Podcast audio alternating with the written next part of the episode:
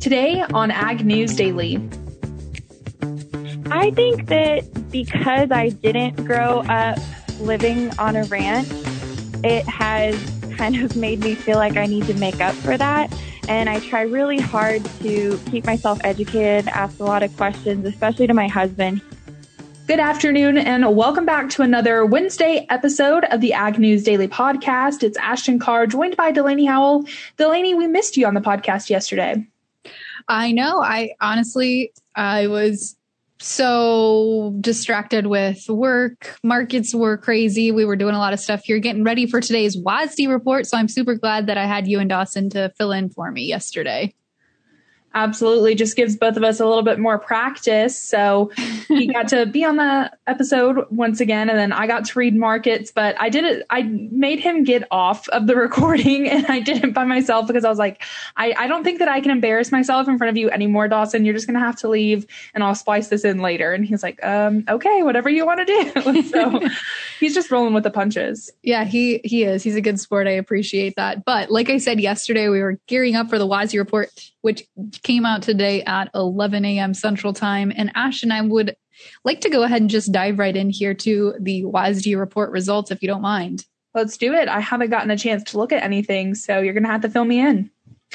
Yes. Okay, I will. And I'll fill in our listeners too, in case folks have not had time to check out the report yet today. I'm sure you probably have if you're on Twitter and whatnot, but uh, mostly a bearish report when it came to the corn markets today and soybeans had a bearish report except for bearish report except for one key factor here which actually ended up supporting soybeans today. But before the report we saw corn trading slightly lower. Soybeans however traded pretty much the same all throughout the day. They were about 15 cents higher in new crop, about 25 to 30 cents higher in old crop, and they continued that same pattern throughout the report today. But as far as report numbers, we saw the corn crop production number was projected at 15 billion bushels, up from last year's projection and last month's projection on higher area and increased yield.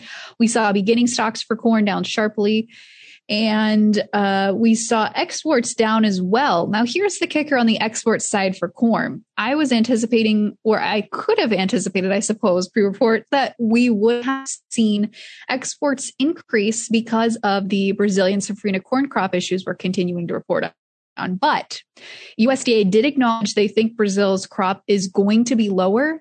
However, they countered that by saying later on this year, they think we will see increased exports from Ukraine and Russia, which could push the US to compete on the export marketplace and was why USDA noted that they thought we would have lower exports for this year overall.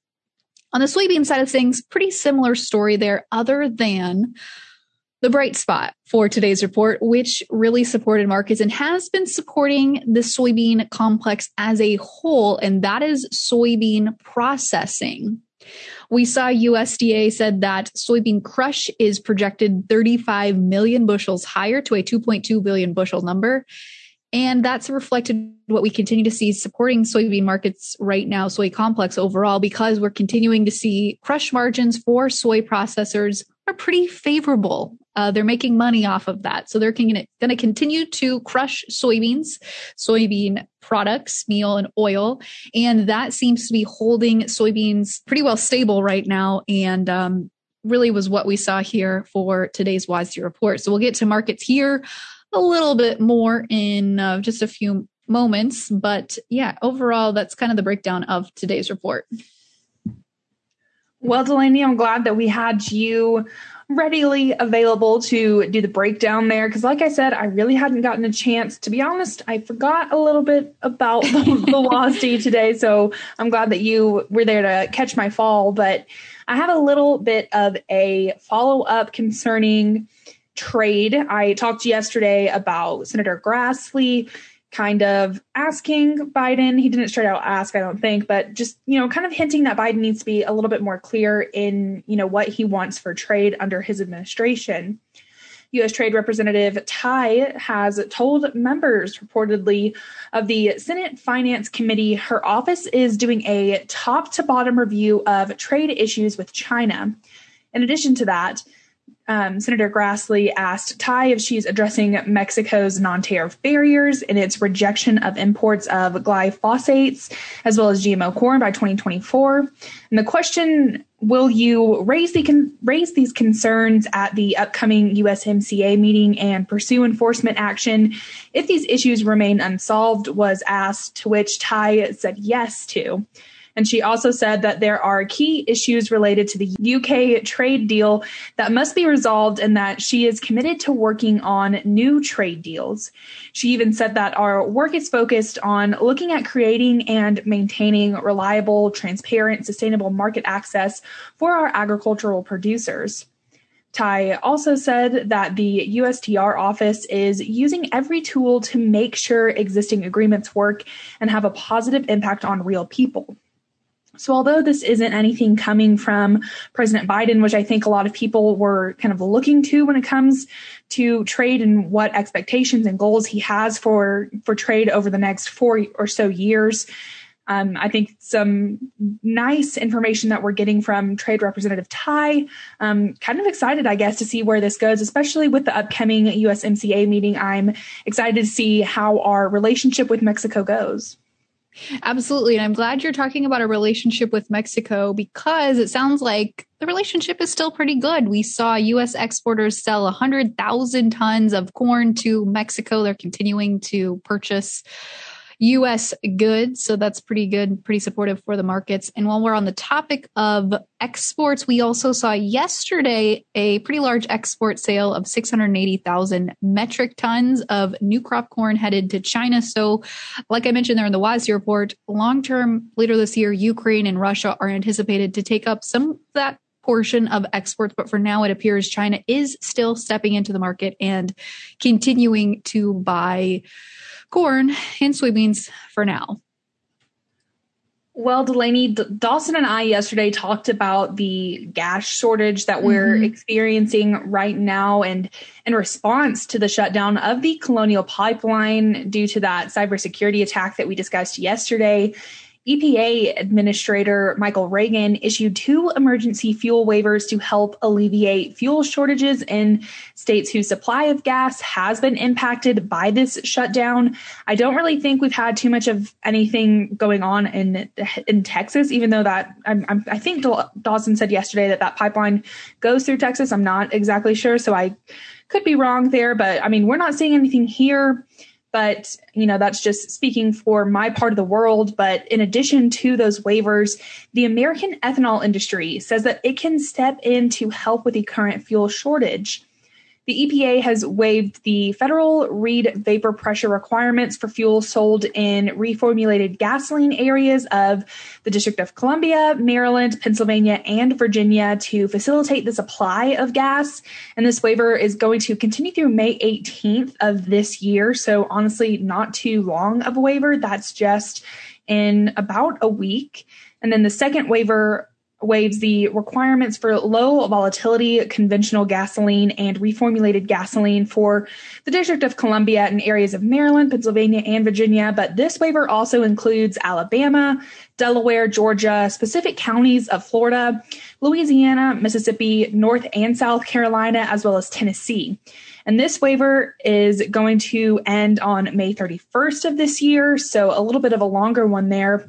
But as we're heading into the sixth day, I believe now, after this cyber attack, Growth Energy, who we've had on the podcast before, their um, CEO, Emily Skor, Growth Energy sent a letter to EPA Administrator Regan and the U.S. Department of Energy Secretary Granholm pressing for immediately reducing restrictions to higher ethanol blended fuels as relief for resulting supply disruptions and rising gas prices. And in this note, the CEO Emily Skor said that E15 is now sold at nearly 2,400 locations across the U.S., including several hundred locations throughout the Southeast, where the impact of the colonial is most felt. And by immediately removing remaining regulatory hurdles and providing greater access to E15, you can help keep fuel prices in check for American consumers and ease concerns about fuel supply. Now, whether or not we're going to see any kind of waiver for E15 or anything concerning ethanol blends in gas, I'm not sure. I'm, you know, hoping at least, I mean, that's just my opinion. Maybe I should retract that statement. I don't know, but I, you know, of course, I'm in support of our ethanol producers. So this could be, you know, potentially good for them, potentially good for gas prices and those who are concerned about gas prices. And I talked with Dawson yesterday and we talked about how this could cause a domino effect when it comes to ag transportation and things like that. So, you know, by really tackling this thing head on, I think that there could be, you know, some pretty desirable outcomes. Yeah, I think really the big concern for folks right now is just especially farmers, you know, they're in the middle of planting. They've got obviously spraying costs this summer and other, if they do other things outside of row crops, you know, hay or anything else, they've got some expenses tied up in fuel. And especially come harvest, I think the concern is just, are we going to see any sort of a shortage? And if so, what's that going to do to fuel prices? So it sounds like those concerns are valid, but maybe a little early on that front. So we'll continue to watch that and see how that story develops.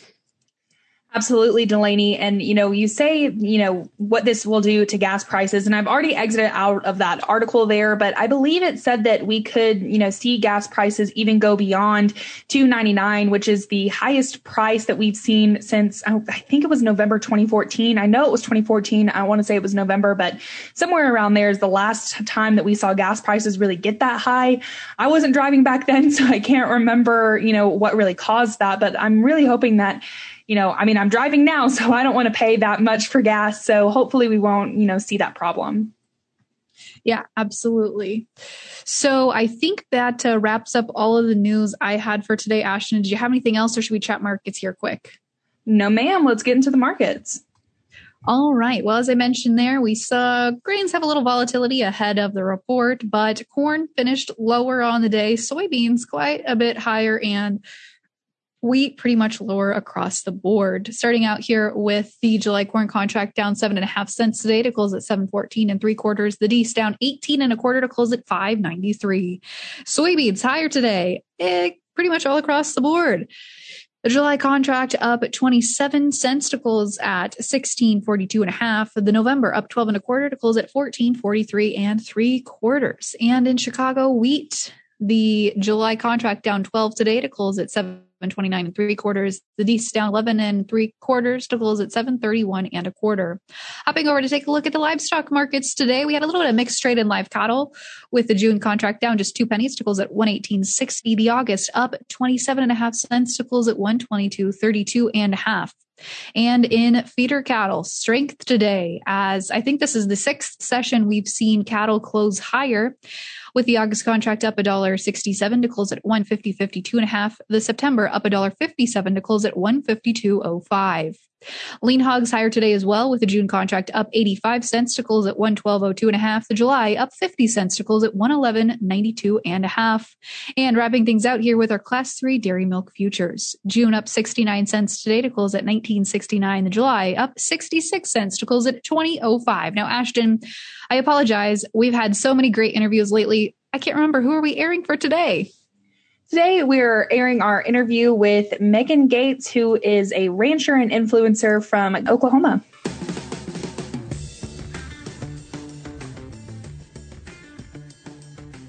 On today's podcast, we have another influencer joining us today, Megan Gates, but you might know her as Megan Lynn Gates from Instagram. Megan is a ranch wife. She's also a ranch mom, I guess you can say as well, and uh, a business owner, advocate for agriculture. She wears a lot of hats, mainly a cowboy hat. but Megan, thank you so much for coming on today. Yeah, thanks, Ashton. It's great to be here. So, Megan, before we get started really talking about what it is that you do, you have a blog, you're you have quite a lot of followers 29.2 thousand followers on instagram. So before we started you know kind of talking about you know your your name to fame why don't we talk just a little bit more about your background?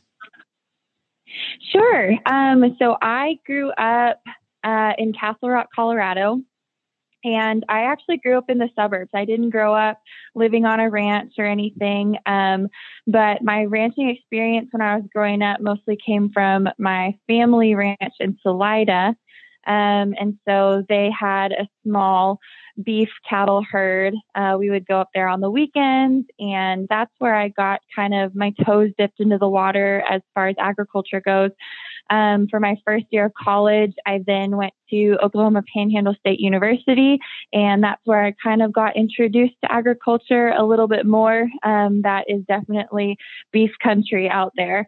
And so I got to um, experience a little bit more as far as the lifestyle and living on on bigger ranches. Um, and then when I started dating my husband in 2016, uh, he ranches full time, and so he's the one that has really like plunge helped me plunge into this lifestyle full time and live it and breathe it every day. So, Megan, what has that kind of learning experience been like? Because, I mean, judging from the posts that you make on Instagram and, you know, all of your blogs, you are pretty, you know, well knowledged when it comes to the world of agriculture. You're a great advocate, especially for the beef industry. So, really, you know, what has that learning experience been like for you? I think that because I didn't grow up living on a ranch, it has kind of made me feel like I need to make up for that.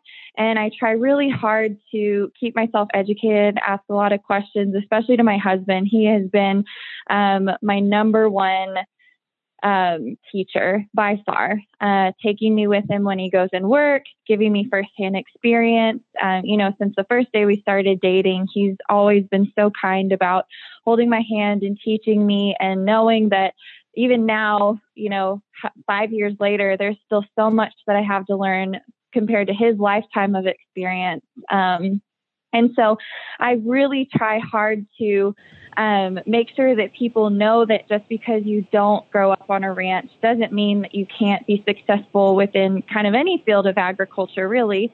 Um, you just, you just got to be able to take the advice and take the lessons that other people who are more experienced that are willing to give it to you and just be willing to listen. So, Megan, you recently just did a couple of posts about Meyer Hatchery, and you kind of went through the process of preparing these meat chickens. So, tell us a little bit more about that. I mean, how how was that? What was the kind of feedback that you got? Because I feel like, you know, people who aren't involved in agriculture might not respond to those kinds of posts. Um, you know, like people that are involved in agriculture that do know how, you know, meat processing works would respond. Yeah, definitely. Um, I have been on the fence for years about sharing more in depth about raising meat chickens. Uh, I personally love to do it. There's a lot of people who don't care for it, and that's fine. But I love being able to fill my freezer with fresh farm raised chicken. Um, I love the process of being able to raise them from chick all the way to full, full, ready to go, ready to serve on your plate. I think it's super satisfying. And I have been hesitant in the past to share more of the details about it because I do know how mean some people can be on the internet. And um, I didn't want to offend anyone. I didn't want anyone who, you know, if they were totally offended by the sight of a slaughtered chicken, I didn't want them to be upset by that. And so um, I've been kind of going back and forth with it for a while, but I've received a huge response of people wanting to raise their own meat chickens who didn't feel confident they could do it themselves or didn't know where to start or didn't understand the processing. And so I decided just to go for it. And I figured the worst that could happen is that my content and my stories would be flagged with a warning um, that says sensitive content. And then you could either choose to click through it or you could choose to watch it. And I did not receive one single negative message or negative content or negative comment from the entire uh, process. And I I shared like the blood and the guts and the gore and everything. And I I gave everyone a warning that that was going to happen. And so if someone didn't want to watch it, they could you know it wasn't going to pop out at them and surprise them. I gave fair warning multiple times, but people were really interested in it, and the the community um, that I have on my Instagram has just always been so wonderful and they're so receptive to that stuff. I, I honestly rarely get mean or negative comments to things like that. It's wonderful. That is certainly wonderful and I'm I'm so glad that you know you didn't have to experience any of that. Personally, I was very interested in it and that's kind of why I asked about it. But you know when you're raising meat animals out there in really the roughness of the Oklahoma panhandle and this year has been a particularly rough one, I would say. I mean, I'm out in West Texas in the Texas panhandle. We've experienced some rough weather, some kind of harsh times this year so what has that been like, you know, over there in Oklahoma? You're raising beef, you're raising meat chickens. I mean, I don't know what else you guys are doing, but how has this year been to you guys? It's it's been all right. Um, it's a little dry right now, and we did have that really really cold snap a couple of months ago um, that kind of swept across the country. But during that period with all the snowstorms in Texas, we barely missed snow. Um, so we just had it really cold. We were prepared. We had we hauled ca- cattle off corn cornstalk fields. Um, we got everything ready. It was really cold. It was negative temperatures for a few days there, but it and we hadn't started calving at that point either. A lot of people were calving. Our calving season hadn't started yet. And um, so I think that really saved us as far as the cattle go. Um, with the spring temperatures fluctuating so much, the chickens kind of had a harder time. Um, meat birds are, and I just learned this, um, meat birds are actually really susceptible to colder temperatures and like big temperature swings. And so a lot of my chickens had uh, what's called water belly. And it's just like fluid around the heart, between the heart and the sac around the heart, the pericardium. And so they didn't grow as big as they usually do. And um, quite a few of them died from it actually before I was able to process them. But honestly, I should have known better. I should have just had them later in the summer and not worried about the temperatures or anything. So I kind of did that to myself. But you live and you learn, and I'll know better next time. But that's probably been as bad as it has been. Uh, right now, it's just dry. We're praying for rain and hoping that things get a little more green around here.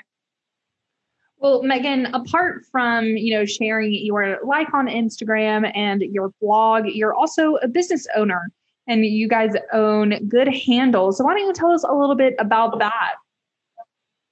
Yeah, Good Handle um, was created really because um, Cody, my husband, wanted to create T-shirts that expressed more of like the cowboy way of life and the old-fashioned Western way of life.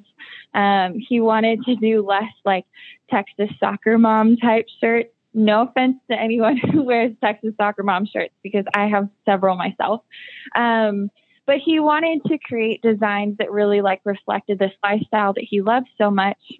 When we started getting into it, um, we started creating more t-shirts that promote the beef industry um, because I think there's a huge need for education about the beef industry in today's day and age and promotion of the beef industry and cattle and all of that.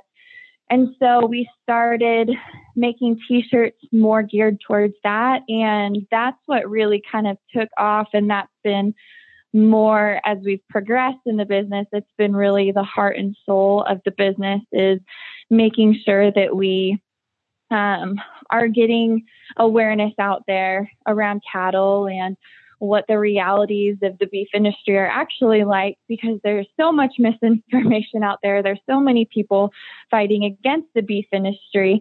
Um, I just don't think there can be enough people really trying to fight for the beef industry. Well, Megan, it has been a joy getting to talk to you and talk a little bit more about your life in Oklahoma Panhandle. But if our listeners want to follow along with you, where can they find you at online? Um, my Instagram personal handle is Megan Lynn Gates, and our business Instagram for Good Handle is good dot handle. Awesome. Well, Megan, once again, thank you so much for coming on and talking to us today. Yeah, thank you, Ashton. It was a pleasure.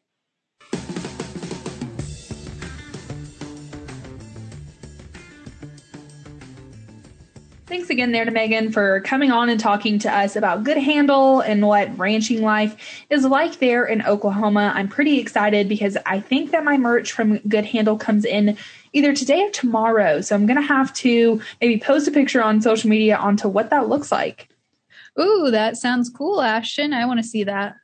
I'm really excited about it because the shirt that I got, it's long, it's titled like Long Live the American Rancher and it's really cute and I have been wanting to get it for so long but they're just so popular it's been sold out but I hope that we have some really dedicated listeners just like Good Handle has really dedicated customers to buy their merch and folks, you can catch any of our interviews that we've done with some pretty great people lately on the Ag News Daily website at agnewsdaily.com. And if you want to see a picture of me and my merch, you're going to have to follow us on social media on Facebook, Twitter, and Instagram at Ag News Daily. With that, Delaney, should we let the people go? Let's let them go.